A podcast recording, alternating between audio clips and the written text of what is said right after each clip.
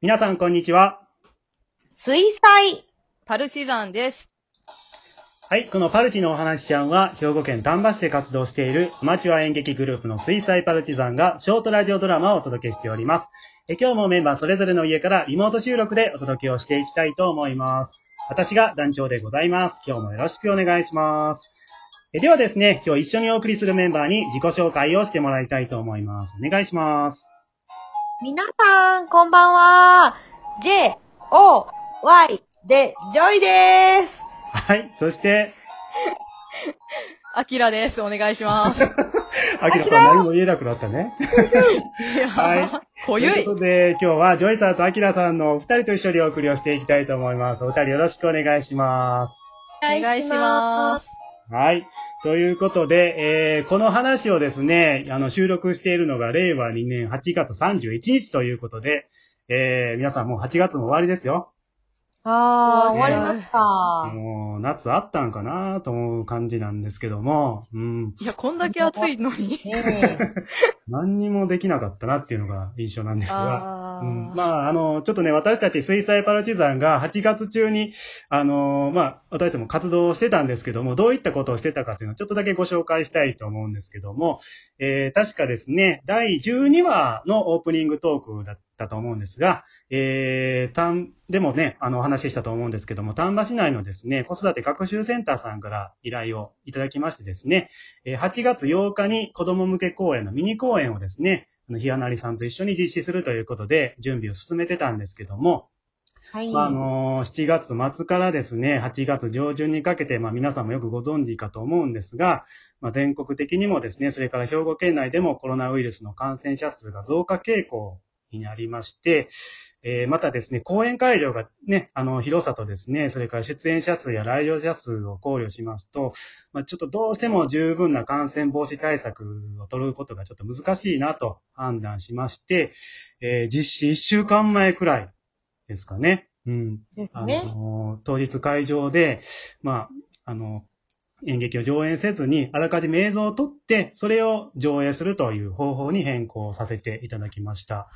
ね、えー映像を撮るって決めたのが確か木曜日で、うん、それからなんか2日で準備して、日曜日に撮影するっていう、もうものすごいハードスケジュールで進めたんですけども、まあ、この間ね、全員が分担して準備進めまして、まあ、自主こ、自主練習とかしましてですね、あの、一致団結して乗り切ったという感じだったんですけども、私がですね、ちょっと当日仕事の関係で事前準備だけお邪魔して抜けたんですけども、ジョイさん、あの、当日の皆さんの様子とかいかがでしたですかね？はい。はい。えっと、まあ、画面越しっていうのは、うんパルチさん初めての取り組みでね、あそうですね。の、どんな風に受け入れてもらえるかなとか、やっぱりあの、生でやった方がとか言って思ったんですけど、はいはい。あの、うんうん赤ちゃんや、あの、子供さんや、お父さんお母さん含め、すごくあの、楽しんでもらえたなという印象です。はいはいあの、あのー感想を言ってもらった時も、あのー画面越しに私たちが、うんあのー話しかけたり、うん。えっと、一緒にゲームしたり、みはいはいたいなこと、ちょっとできたので、はい。あの、楽しめましたって言ってくださる方がたくさんいて、うん。あなんか違う形でもこうできてよかったなというふうに。そうです。ね。うん。だまあ、新しいことがね、ちょっと、あの、ピンチをチャンスに変えたみたいな感じで僕はちょっと捉えたんですけども、よかったですね、本当にね。そうですね。はい。まあ、ちょっとね、早く収束してほしいと願うばかりなんですけども、うんまあ、しばらくはね、はいちょっとこのラジオドラマと並行してまた活動していきたいと思いますので、えー皆さんよろしくお願いいたします。はい。いします。はい。ではですね、今日のラジオドラマをお届けしていくんですけども、えー今回も私が脚本を書きました音楽室の会というお話をお送りしたいと思います。もう夏が終わっちゃうという状況なんですけども、まあ、あの、怖い話ということで、えーパルチ版の学校の怪談ということで今日はお送りしていきます。えー二人の女性の先生が学校で体験するお話なんですけども、まあ、その二人の先生をアキラさんとジョイさんに演じてもらいたいと思います。はい。じゃあ行きましょうか。では、お聞きください。パルチのお話ちゃん第20話、音楽室の怪。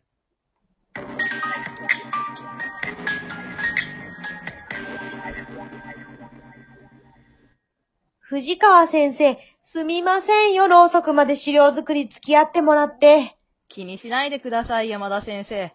数少ない同期の中じゃないですか。ありがとうございます。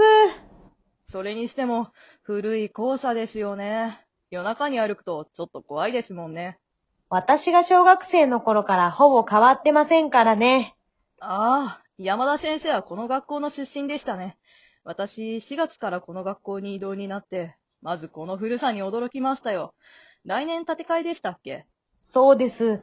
卒業生の私からすると、ちょっと寂しい気もするんですけど。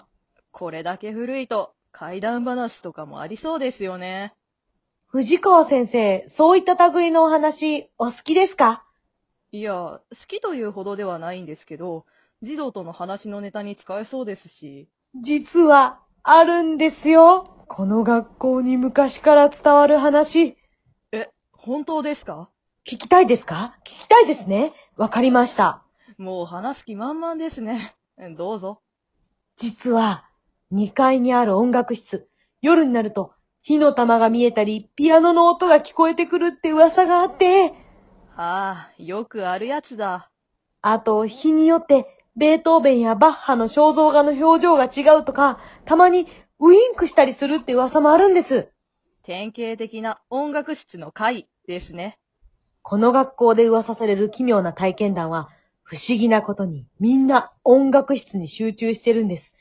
霊感の強い先生の話では、この学校の構造上、音楽室の位置が異世界の入り口になってるんじゃないかって。異世界ですか？藤川先生？信じてませんね いや、まあ、その、正直、ありきたりだなとは思いましたね。すいません。でも、どこの学校にもあるじゃないですか。そういう類の話。百聞は一見にしかずですよ。行きますか？音楽室。このすぐ上なんで。え？行くんですか？せっかくの機会ですし、行きましょう。さあ。ええなんでそんなやる気に満ち溢れてるんですか？し、静かに。何か聞こえません？楽器の音。本当だ。上音楽室？噂は本当だったんだ。え、でも不審者だったらどうするんです？職員室にあるさすまた持ってきた方が。行きましょあちょっと山田先生もう。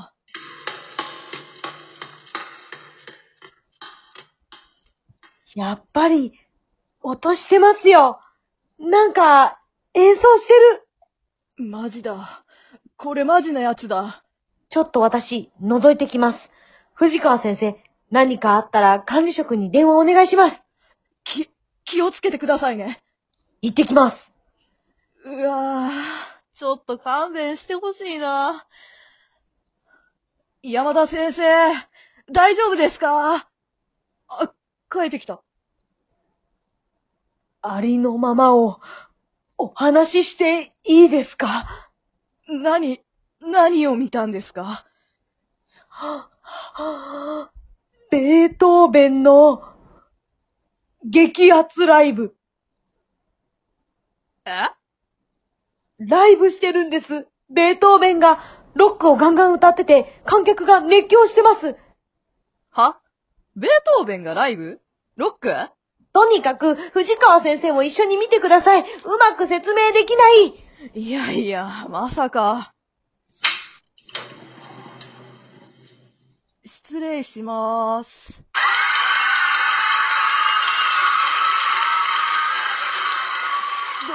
ど、どういうことですか？これ。ベートーベンがマイク持って MC してる。ライブの真っ最中ですね。バックバンドを紹介してる。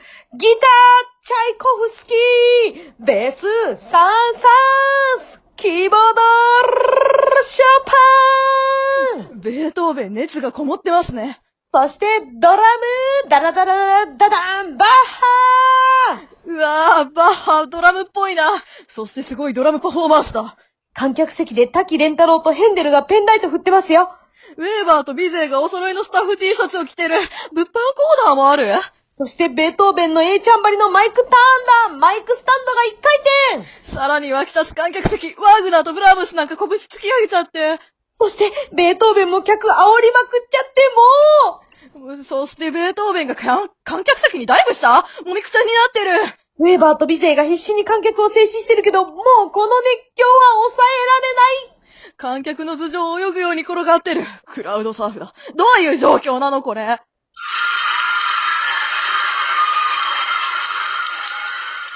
山田先生、これどうします？そっとしておきますか。せっかくの盛り上がりに水差したくないし。そうですね。私たちの心の中にしまっておきましょう。はぁ、帰りましょうか。いやー、すごいもの見ちゃったな火の玉の正体、滝蓮太郎とヘンゼルが振るペンライトだったって衝撃だな。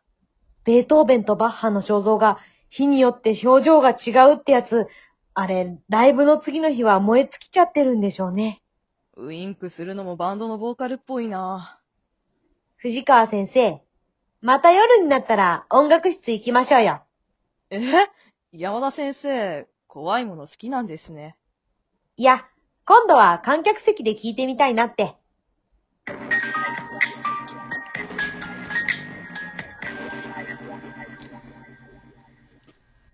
はい。第10 20話、え音楽室の回をお聞きいただきました。いかがでしたでしょうか？ね、あの、こういうお音楽室の肖像画が動いたり、睨まれたりするっていうのは、まあ、定番中の定番なんですけどもね。はい。